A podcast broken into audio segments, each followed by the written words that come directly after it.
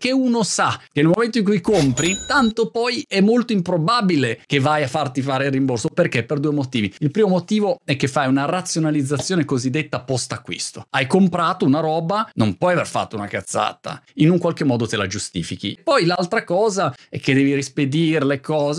Dici, vabbè, lasciamo perdere. Anche perché leva numero due, una volta che tu ce l'hai in casa, lo valuti di più perché è già tuo. L'altro giorno cos'è che ho comprato una specie di tappetino, non so, mi sembrava così carino, è arrivato una tristezza. Però l'ho messo lì, ho detto in fondo non è così male. Vabbè, dai, lo tengo, è già mio, mi sono quasi affezionato. Ricordiamoci l'insegnamento allora del saggio. Se compri cose